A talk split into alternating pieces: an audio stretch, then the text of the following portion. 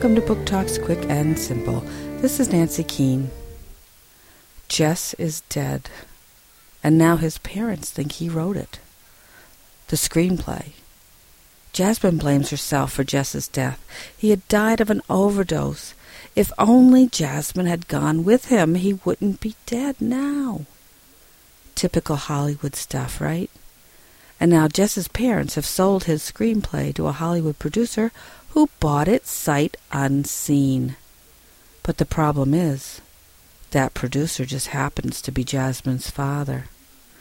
And the bigger problem is that Jasmine is the real author of the screenplay, the one that contains every scandal Jasmine's family has gone through? What will happen when the truth comes out? Price of Admission by Leslie Margolis, Simon Pulse, 2007.